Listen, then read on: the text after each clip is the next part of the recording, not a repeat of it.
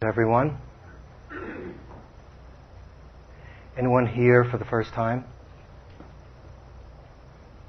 It's usually not quite as uncomfortable, but for obvious reasons, one reason uh, is a situation that we all uh, quite familiar with.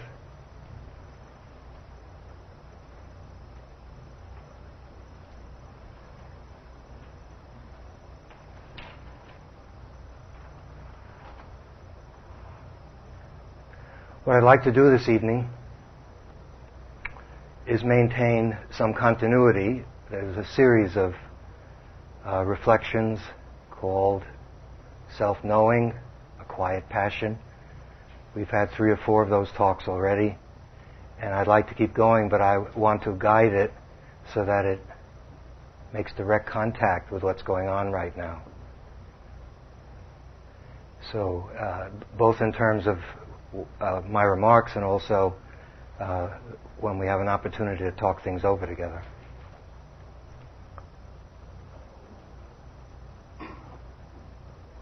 When we left off, well, first of all, I better just very briefly, what I tried to do is maintain some continuity uh, and move this theme ahead at the same time. The term self knowing, rather than self knowledge, uh, in a sense, is not that important. In another sense, it, there is a distinction that I think is worth making. And if you understand the distinction, I don't really care about the words. You can use self knowledge. Knowing is active. Uh, self knowing is something that goes on or can go on all the time, anywhere. It's not restricted to a cushion or to CIMC. Moreover, it isn't really knowledge in the sense of the accumulation of insights, reflections, information, connections, storing it in memory, drawing upon it when you need it. This is another very useful human function. And finally, uh, it's not even really about self as we think of it, although we have to, of necessity, begin there or it's an attempt to look at self. In short, it's not uh, so much, first of all, it's dynamic, it's alive, and has everything to do with learning. Uh, the learning here is by each one of us, no one can do it for us. The teachings uh, are meant to be used to help us do this learning. And the degree to which we take up these teachings, put them into practice, and test them then you're in the mainstream of the, the, right attitude for Dharma, at least the Buddha's Dharma. When we left off last time, uh, I briefly uh, mentioned a very, very important teaching of the Buddha uh, called the Kalama Sutta, uh, which is sometimes translated as the importance of the uh, freedom of inquiry. That is, this is not meant to be another belief. I'm not going to tell you I, have gotten, this week has been quite a busy week.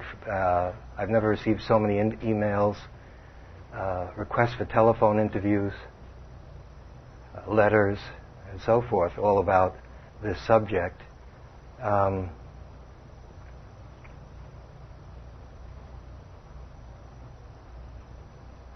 I think it's more a sign of uh, desperation and a, a reaching out for some guidance but what I don't intend to do is some of the questions that I've received are, what would Buddhists say about what should, what would a Buddhist, how would a Buddhist behave like? I'm not very comfortable with that.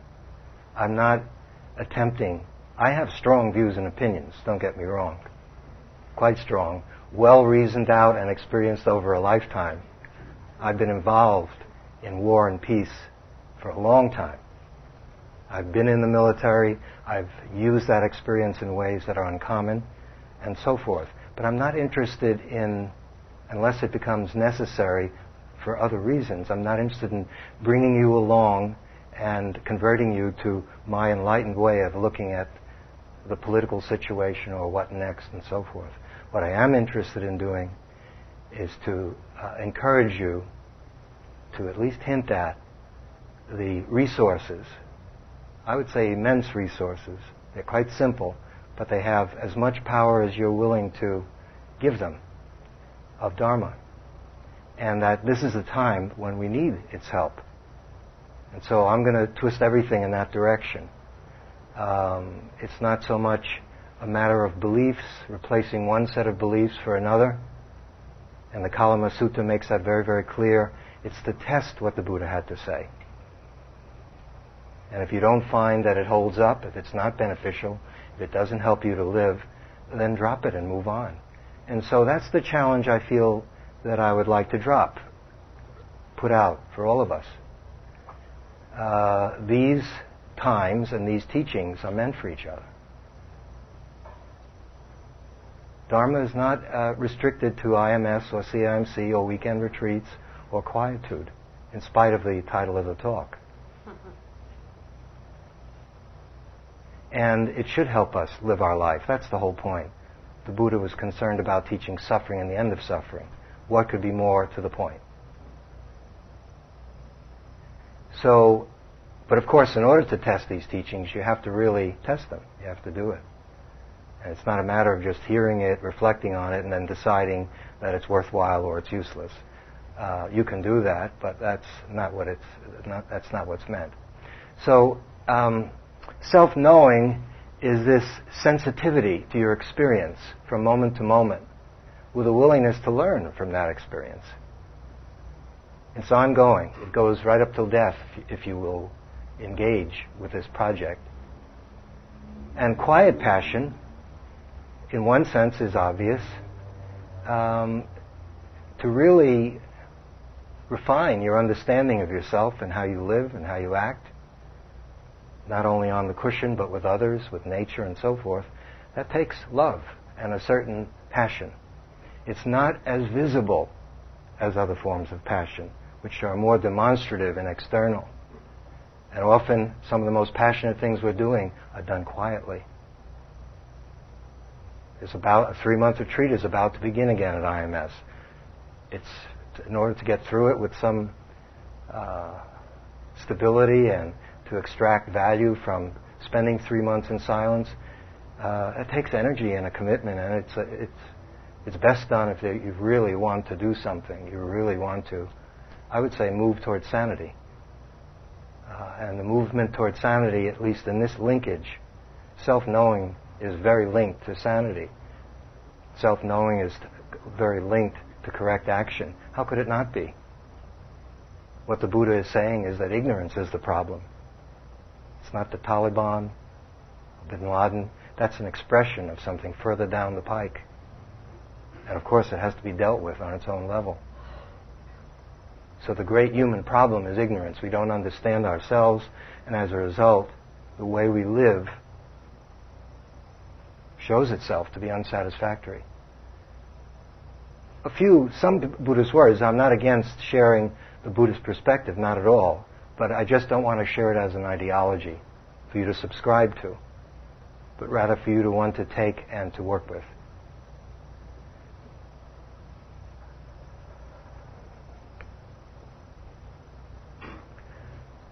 In the Theravadan teachings, which are uh, quite important to the teachings and the practices of this center,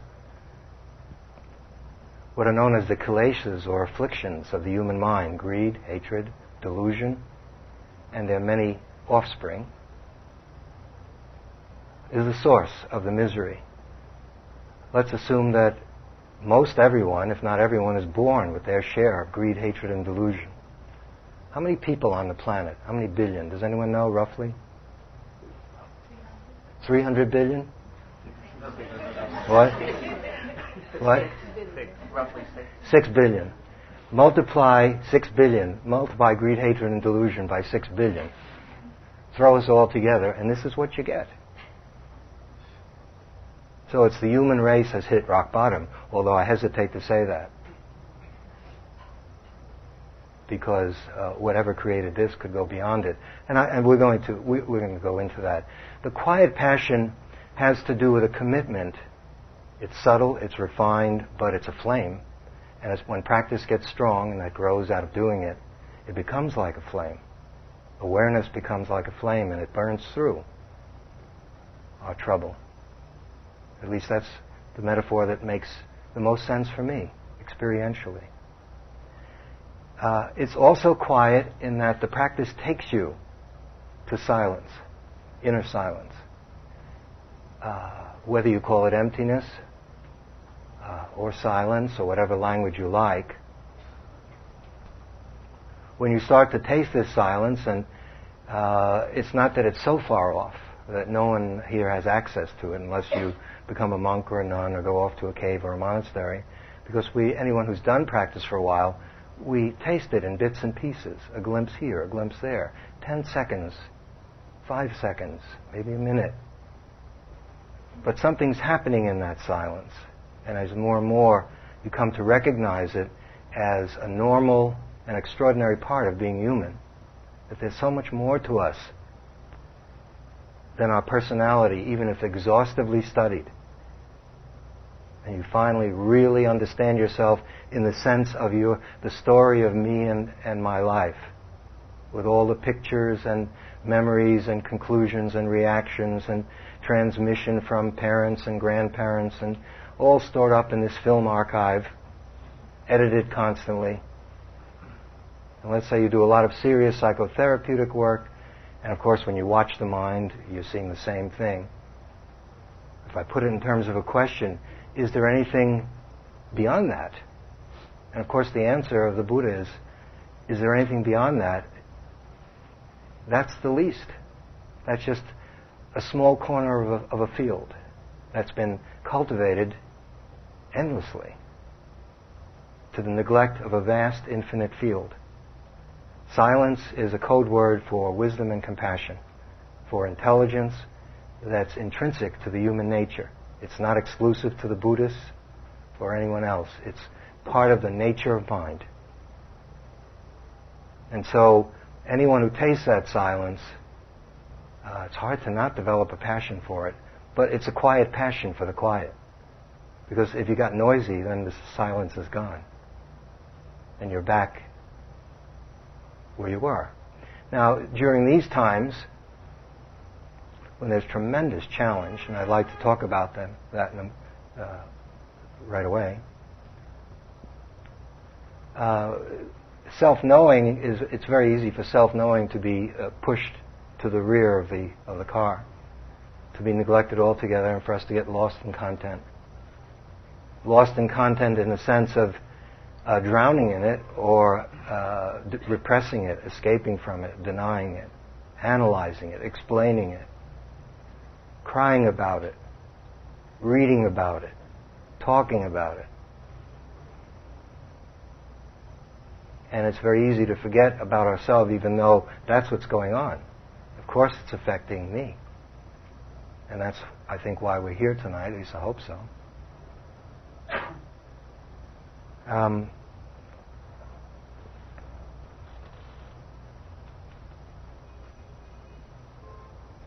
I'm so in the moment that I have no, whatever was four seconds ago is ancient history. Can anyone help me out? it's just the early stages of senility, sorry. What?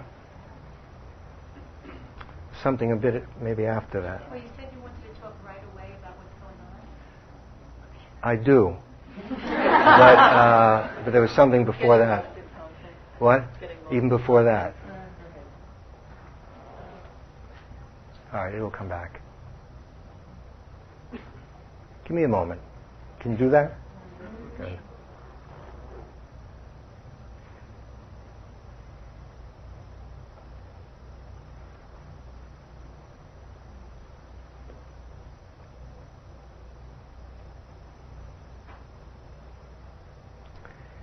So one casualty, if you're on the path of self-knowing, which is what I would say vipassana is, is that you get lost in stuff and you don't do it.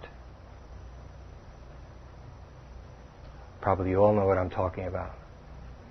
And you also know what I'm going to do tonight, which is tell you to do it. Uh, but also, what is, and related to this, of course, is the tremendous challenge of how can you come to inner silence when there's so much outer turmoil, when there's so much uh, anguish, when there's so much pain. Not only that, it sounds very much like to go towards silence is to neglect the world that we live in, to turn our back on, on what's happening, and to escape into some silence. What I hope I can at least hint at tonight is that in order to really be clear out there, it's helpful to be able to go in here. Now, it can, that can be used to escape from what's going on. Those of you who have been yogis for a while know that when you get concentrated, you leave the whole world behind. And if you go off to certain retreats, you even have a stage set, which uh, helps you do that for extended periods of time. But that's not designed to be a way of life, at least for most of us. Because certain of the things that can be accomplished in silence, in meditation, enable us to then enter into action in ways that are useful, that are beneficial. And we hinted at that last time in the Buddha's discussion with his son, Rahula, where he gave Rahula some hints about action. Before you act, during your action, and even after you act by means of reflection, is what you're doing, thinking, saying, is it beneficial for you and for others? If it is, full speed ahead. If it isn't, don't do it. If, you if you're doing it and you find in the middle of it that you were wrong, stop and apologize, or just stop. And if after it's over you thought it was the right thing to do, in retrospect you see that you were really off, then learn from it and let it go and move on. So uh, the silence is uh, very practical. It's at least survival, and here by survival I don't mean of the physical body. I mean of a certain dignity and integrity for all of us in the face of tremendous uh, challenges. Let's just look at some of them. They're verbal right now, but they're more than verbal. But uh, just listening to the news a half an hour or so before coming over here, I, here are some of the things that I got from it. Maybe it was 45 minutes. One, grieve. It's important for us to grieve. Who doesn't know that? We're, we're all grieving. I mean, I think so. If you're not, it's okay, but most of us probably are grieving. Okay? So that encouragement is good encouragement. But then it also tells us get back into action. Fly. Buy things. In other words, be, be, normal. Be normal. So grieve and be normal. But not only grieve and be normal, but get ready for a war that's going to last that's going to last possibly for years. So grieve, be normal, uh, muster up the strength and resolve to face rather difficult conditions that might be uh, extend for years. And it goes on. Be calm, but then there's sh- there was footage on uh, what a person who gets smallpox looks like. How are you going to be calm? You can, but you're looking at the face of someone with smallpox or what anthrax does. More and more, of course, it's become clear that the, um, that the mind that can, produ- that can produce the actions we just we know of, uh, if it can do that, there's nothing that it, it won't do. Buddhism, the teachings of the Buddha, if it's anything, it's a religion of the mind. The heart of the Buddha's teaching has everything to do with the mind. So the terrorist, the, the, the bombings, what we call terrorism, that all came from human minds. And also the attempts to eradicate it, the attempts to live in a very, very different way, what we're uh, attempting to do here, that also comes from the mind. The secret of both misery and happiness is in each one of our minds. It's not nowhere else. And if you're a Dharma practitioner, of course you've heard that message again and again. But during times like this, it's very easy for us to be pushed off course and to forget what we know and to, and to not do it very much, or to think we're doing it, but not really doing it. Um, trying to remember over the week uh, different questions that came up on the phone or overhearing things in cafes. And I go, still go to cafes. I'm not fully enlightened.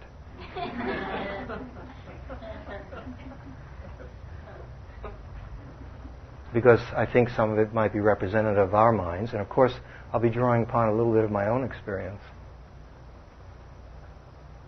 Someone asked me, You've been meditating a long time. Did you cry?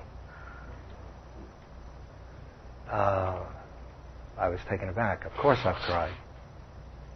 Uh, I'm not the Buddha out on the grounds there in the back, which is stone. Uh, well, I thought if you meditate, you would be have equanimity and blah blah. Um, it's a funny thing with practice, and of course, this question comes up after a while when people say, you know, I feel I'm suffering more. I'm more sensitive now that I've been doing this meditation. Absolutely, no question about it. If you're really doing this, you become more sensitive. That's what being awake is. Sensitive in the sense of discerning. You really begin to notice things. Even if it's just a tree you're looking at, or an animal, or anything. The sounds of a bird chirping are much more vivid. You know, those who've been practicing know what I'm talking about. So meditation makes you dramatically more sensitive in the sense of discerning or knowing that kind of refinement, but it also makes you more vulnerable. You see pain, that same discernment sees pain more readily in others. You're, if you're really practicing the path of self-knowing, self-knowing is not kind of, sort of self-knowing. It means unconditional commitment to learn how to receive fully your experience as it appears, without preference. That means facing all those critters that are living inside of us, some of which are there, but we don't want to know about them. And there's disappointment. Some of our cherished self images crash to the ground. If you're willing to take a look, we're not living the way we uh, forged an image of ourselves. It seems to be some kind of contradiction. So, uh, the pain in another, the pain in yourself, is more sensitive. But, well, then why do you people meditate? It sounds like uh, self defeating. Because you also become stronger. This is not so easy. I'm speaking from my own experience. There's a subtle kind of strength that balances all this out. And it comes from, I think, at least this is the best I can do in terms of words. Refinement, uh, rather sensitivity in terms of seeing clearly. And when you're hurting, that same awareness is uh, directed to the hurting. Of course, that's all. I'm not saying anything special. That's the practice. And out of that comes less of resistance or fear to be in pain, less fear of fear, etc., less fear of loneliness, and more of an ability to uh, open our heart so that there's room for everything that's in us and that's, of course, liberation. That's, that's going in the direction of liberation. And there's a strength that comes from that. It also can't be done with a certain amount of strength, without a certain amount of strength. So to be a yogi takes courage. It's not just in, out, in, out, mm, nice feeling. Uh, 20 minutes is up. Let's, uh, let's go jogging by all means, in out, in out, in out.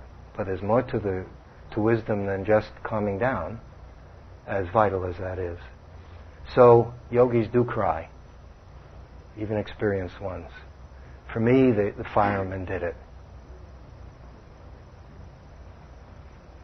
Uh, the first newscast was um, everyone's running out and they're running in.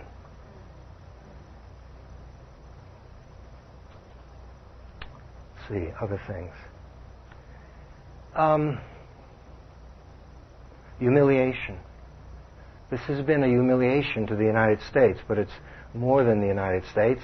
Uh, as the days unfold, we see it's an assault on so many, on a way of life. It's an assault, even the symbolism of the world trade. I, I have to bring some interpretation in. Uh, the global economy is not impressive to some people nor is modernity or living a secular life or many of the freedoms that we seem to cherish. That isn't shared by everyone. Um, and what's happened is what didn't happen during World War II. We were at war with two major industrial powers, Japan and Germany. and we weren't bombed or assaulted. The homeland remained free. Amazing. Same in Korea, Vietnam, the Cold War. And here are some people with uh, little knives or something, little little shaving kit, uh, could do uh, damage that is inconceivable. Every it gets worse and worse every day in human terms, and being able to accomplish an extraordinary destabilization of a modern, powerful industrial country. I would say there's humiliation there. It's being covered over with flags and pride and all kinds of other things, but uh, and fear that goes along with that. Now, humiliation is a very, very important human experience. Speaking from, I'm going back and forth between a culture and us as individuals. I don't know if you've ever felt humiliated. I have. And it's very important as to what you do with humiliation.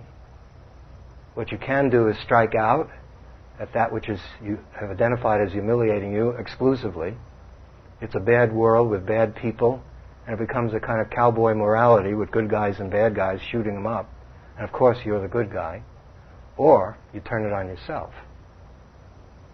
And you just uh, put yourself out of commission psychologically because of what you've interpreted as being humiliation. Of course, there's another road, no surprise, and that's the road that each humiliation uh, has an immense amount to teach. If you're willing to throw the word away, is a powerful blow at our sense of self, safety, ego, whatever. Uh, it unearths tremendous energy it unearths truths that perhaps have not been looked at, that have been latent and dormant. And right now, I think it's pretty much almost an animal. The reaction is, if you attack me, I have to attack you. Uh, so this is not a time that much is being said about, you know, this humiliation, this uh, everything that's happened. It's not only the, only, of course, it's, I'm not going to debate pacifism versus war or Gandhi. There is no Gandhi on the scene. I don't know what Gandhi would do. Who would he pr- protest against? Who would he fast against? Where are they? It's different. Okay. Um,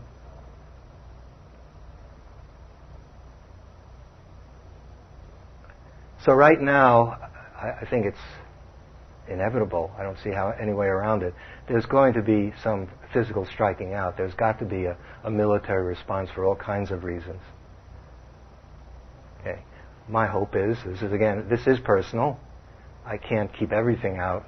Maybe it's all just one big fat opinion.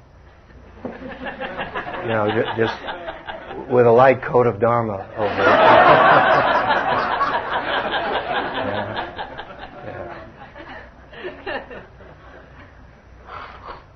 it. is there something for us to learn? After the shock uh, hit me, and uh, I was, it was perfect. I was doing yoga, finished my yoga session, had a nice little smile on my face, body felt limber, breath flowing freely, lots of energy. Then I did my sitting, my vipassana practice, sitting there, doing what we all do here. And the phone rang, and a friend called me up. This was relatively late, like 1, 12.31. Uh, do you know what's happened? Do you know the news? And I said, I thought it was some good news. You know, X got married, or Y had a child, or I don't know what. Um, no, I don't. He said, well, and I was told, and I put it on. And I put it on as the plane was flying into the building and it looked like a Steven Spielberg special effects or scientific, a science fiction. I've expected Godzilla to come out right in back of it, or King Kong, you know, with a little lady in his hand, and it'd just be a Hollywood production. But it wasn't. This is actually going on. This is, it's what is. This is what happened. So after the shock of that, and emotions that I don't have to spell out, you all have had your own version of it. Uh, I was left with a question. I don't know if we can call it a koan to make it sound a little more Buddhist. The question was, what are the conditions that are necessary to produce such hatred? What is going on here? What, the, what conditions have to emerge and exist to turn the human mind in this direction to such an extreme?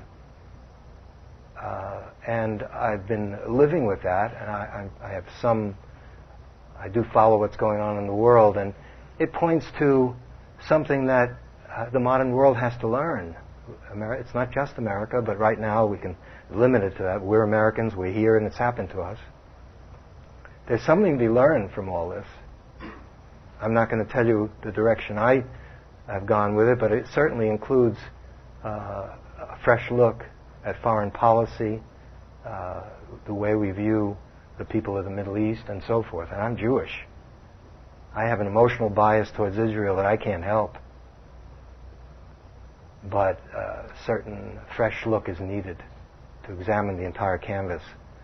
Uh, that takes a big mind to be able to do that. I'm not sure our government has people who can do it. This is not a put down. I don't mean, any government. I don't see any, any Gandhis or anyone like that. I have more faith in the people, in the American people. So I think we have to support Bush. Here comes my. It's necessary. But we also have to watch him. And we have to watch what's going on. Uh, he has the hardest job in the world right now, I would say. Uh, I don't think he counted on this. He's much more of a domestic president. Uh, so that's that. But now let's play it, move it to us as individuals. What did it bring up in you?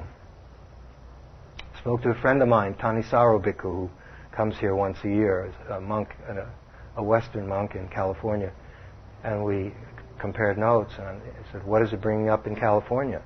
He said, "Fear and anger, mainly." I see a lot of that too. More fear, it seems, than anger. The anger uh, is there, but fear is, and it seems to get stronger as, and of course, sorrow. Other things I've seen, and I'm interested in what what your experience has been, when something like this happens, and this is where self-knowing uh, is crucial, and I'm going to do my best to link being actively engaged in the world that we live in, whether we like it or not, and contemplative work. They're not irreconcilable.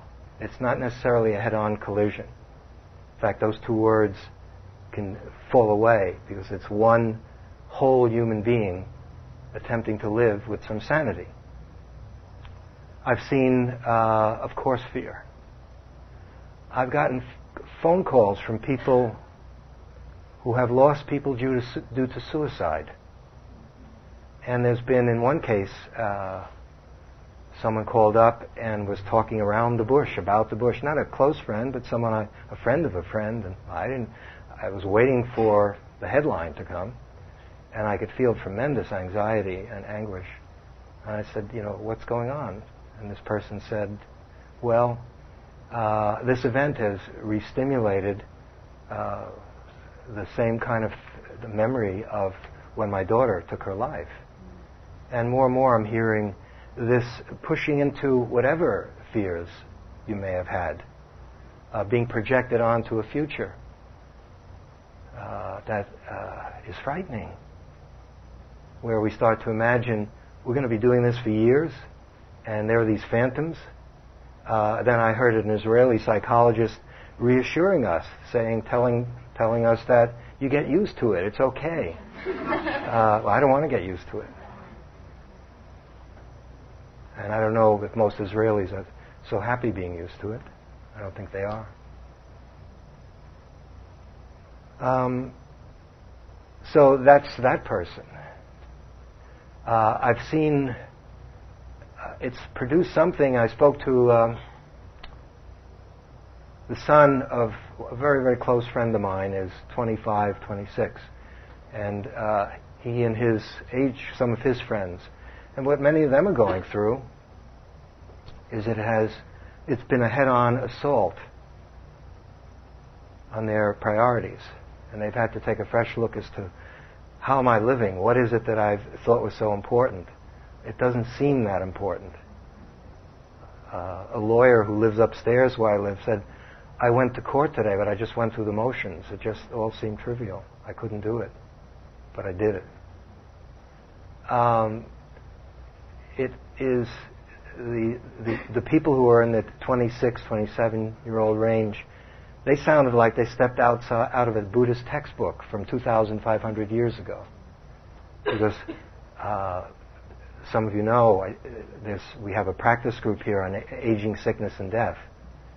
And the Buddha left many reflections to help arouse that sense that we don't have forever. Reflections on the fact that we, uh, we all must age. Illness visits probably everyone, or most of us, and inevitably all of us die. And there are meditations, uh, refle- uh, quite a few within all the Buddhist traditions, which help you arouse those feelings of an obvious fact. It's true. It's not a Buddhist theory. Okay. The purpose being not to throw us into deeper depression, but to awaken us to the preciousness of our life, and particularly if you're on a Dharma path, to arouse, light a fire under your rear end uh, that you don't have forever. We don't have forever, and what, you know, well, I, I really like to sit, but I have a headache today from this news. Tomorrow I'll start. Okay, then you're cultivating those qualities for another day. More kilesas, water them, give them some nice plant food, and let them grow nice and healthy. I'll do it the next day. I'm a little tired today. So what the Buddha is trying to say, get your priorities in order. If you're on a spiritual path, please understand what that means. So it's to uh, samvega is the Pali word, which uh, roughly it, it, has to do with seeing the precious, the uh, fragile quality of life, uh, and helping us turn towards um, something that isn't so transient. We put so much faith in what uh, cannot provide ultimate fulfillment. And I don't want to create a, a dualism that now we have to just reject life and shave our head and go off somewhere. It's not that. It has to do with an underlying commitment uh, to liberation, which happens wherever you are, can happen. The practice is meant to be a way of living. It's not limited to the cushion at all. So, next week we start aging, sickness, and death, learning how to live, learning how to die. That's a, I don't think I'm going to bother with all those reflections. I mean, anyone who's alive, we're already where I can't even get people by the fifth week. We're way beyond that. So let's just start right, you know, let's get at it. I don't know. Each one of us is different. It has aroused different things in us. There's a sameness as well. But let me make a very important link. I think it is if you're a person of practice. Some of you are new. To help me, how many people are really new to this meditation practice? Really new. See, I hope this isn't sound like it's abstract and not practical. Yeah, but I, I, can't help it. Um,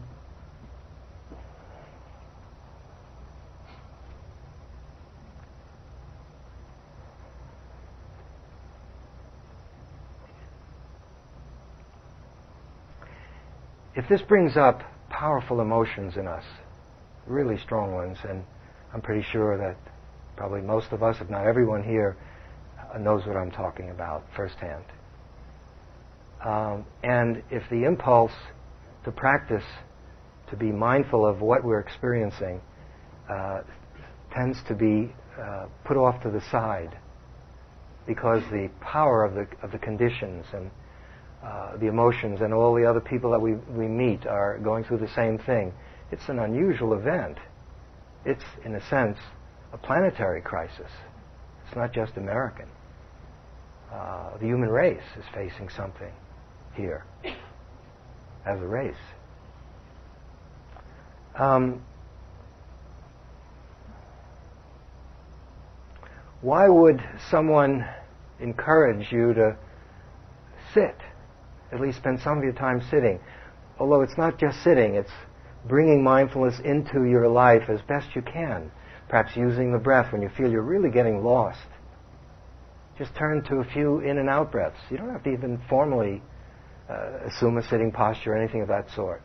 Just to, uh, in a sense, short circuit uh, these uh, proliferations of imaginings that take us to uh, inconceivable hells that await us, which are coming from our mind. They're not necessarily what's going to happen. Or some metta, or 10 minutes of a yoga posture, or some deep breathing. Something to kind of get some solid ground. Simple practices. Very simple. You all, probably most of you know them, and it's just a, a matter of remembering and then coming back. Okay, but I'm talking about beyond that. I'm talking about looking at fear. I'm talking about looking at uh, whatever it is that you may be facing. And they're not uh, to be trifled with, because what's being released are very powerful human emotions in many, many people. And some people, uh, particularly uh, friends in New York, but it's not limited to New York, uh, post-traumatic, what is it called? Stress and other things, especially those people who are in, have lost people or who are actually in the building. Uh, personally, I've had experience with survivors of the Holocaust, the Jewish Holocaust. There seem to be more than one now. Uh, I've had experience with people, uh, Russian people from the gulags, who are meditating, trying to use the vipassana practice to help them with nightmares and inability to sleep and, and memories that don't go away and, and so forth. And with Vietnam vets, it's, it's very difficult to work with people who've been through such uh, trauma. The, uh, there's this uh, tenacious uh, holding on to the suffering. somehow to look at what's happening is seen as uh, almost sacrilegious or vulgar, or you're turning your back on people who died, uh, that or that you're cheapening the experience. Somehow you have to. There are a few, only a few that I know that I've worked with. One I know took five years of very hard work. I mean interviews and. Whew. So I don't underestimate what faces us at all. And each of you has the resources that you have. If you're just beginning, you have that quality of mindfulness available, but use it. I would say, in a sense, more important than how long you, your bun has been on the cushion is understanding and motivation. If you understand that this is uh, the best thing you can do for yourself. And let me make that a little bit more concrete. It's not to get away from, although temporarily it may be. For example, anyone who teaches these things, we're in the hot seat right now uh, I have four requests for interviews from magazines, Buddhist and New Age magazines, all who think that I have the answer as to how to behave to something like this. And I'm sure they've sent it to Joseph and every, you know, well, okay. And just make sure I don't forget to say this.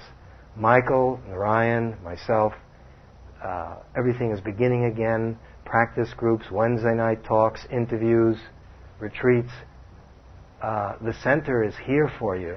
We're all here. We're going to do our best to, for ourselves and for you, to draw upon a resource that has helped human beings through these difficult times for centuries, thousands of years. And personally, I know it works. But of course, I'm in the business, so what would I say? Dentists tell you to floss. Now it's more electric toothbrush. If I told you it doesn't work, I'd have to get an honest job, for one thing. So I'm not to be trusted, is what I'm saying. It's to take the teachings and find out for yourself if this is a bunch of baloney, malarkey, or if it's something that, if you use it, uh, awareness is your best friend right now. Awareness and the willingness to learn. Now, let me spell that out. We're assaulted. We feel deep pain. We feel deep apprehension about the future. If you have children, it could be worse. I'm not denying any of this. Can you bring a quality of non judgmental attention? It's not detachment. Now, maybe to begin with, you have to pull back or you can't do it at all. Okay. But that's not really pure practice. Pure practice is quite different. It's intimate. It's opening up to. It's fully receiving your experience. It's being where there's no separation. You're intimate with your experience. If there's sorrow, let there be sorrow. But stay awake in the midst of the sorrow. Let that energy arise, let it run its natural course, and sometimes it will teach you, not necessarily in words. Now, if you can even do a little of that, the mind gets quieter. If you're an experienced meditator, you can tap silence even now. And then from that clearer mind, what in Zen they call no mind, whatever language you like. Clear mind's as good as any. As clear as, you, as you're able to help the mind be right now, then you can return and face the challenges that face you. Each one of us face has different challenges. Challenges with our families, challenges at work, challenges, of course, starting with ourselves, and that's why I'm saying start with yourself always. I hope America can do some of that, to look to itself, to understand how we got ourselves into this. Now, not five years later, as we did in Vietnam. Political, sorry. Um, so that it's, it's practical. It's not a matter of the contemplative life versus, oh no, those people are, they're activists, they're in engaged Buddhism, they do things like that. They organize rallies, and I'm not telling you to organize a rally. I don't know what you should do. I don't want to tell you what to do. I would like you to be better equipped to face your life as it is so that you will know what to do. Now, Sangha is a word we often hear we take refuge, those who've been around for a while, in the Buddha, the Dharma, and the Sangha. You know, get so can get quite mechanical. We chant it and so forth. This is Sangha tonight. Uh, who doesn't know what I'm talking about? You may not agree with my angle at which I'm coming at. I don't care about that. But we're all here, and I think it's good that we have each other, even if it's just for a few hours. That we know that there are people who are hurting the way we are, but you have that all over but also people who are trying to remain balanced, clear, sane in the midst of it. We're not any different than anyone else who's suffering, except in one sense. Let's go back to where we started. We're being asked to be peaceful, not peaceful, uh, to grieve, and at the same time get down, get back to work and fly and do all those normal things. And at the same time, get ready for war and at the same time become, and at the same time we may be facing anthrax poisoning. And I'm adding another one, and at the same time practice. What is this guy crazy? I, I can't do even any one of those things. But you see, it's all the same thing. And it's not a trick. Awareness is with you, at least potentially, all the time. No matter what it is you're doing, you the possibility of mustering up that quality of sensitivity. It's our birthright. Human beings are born with awareness. We all have it. What is called the, the original nature, Buddha mind, the unconditioned, that's not, uh, everyone, no one got gypped. We're all born with that. It's part of our equipment. So, whatever else you do, by all means, if you have to grieve, then know it if things turn out to be uh, that there is an, an, extended war and we have to face conditions that we, you're not used to. I have some sense of war. I was in the Army of Occupation after World War II. I saw what was left of Germany. I know what war does, at least that kind of war. Then awareness can help you with that. It can help you agree any of these, anything we hear you're always better off if your mind can be clear. You're always worse off if your mind is confused, if you're caught up in, for example, take fear itself, which I, I, I have a hunch is the main one we have to deal with, all of us. Get to know how your mind can generate fear, how it can fabricate it. There is something to be afraid of. I'm not saying it's a hallucination or that we're uh, deluded, but the mind has a way of adding to what could, is factual it has carte blanche, poetic license. It can make it into whatever it wants to. And you can create a nightmarish world that isn't here and may never come. you can create terror that's worse than anything that you'll have to face. Practice can help short circuit that. So be honest. If it's grieving, then be honest with the feelings. If it's fear, then feel that. If it's worrying about your children, feel that. But also allow your intelligence or your wisdom uh, to stay with you as your best friend, your discernment, to begin to see uh, at a certain point, does it really help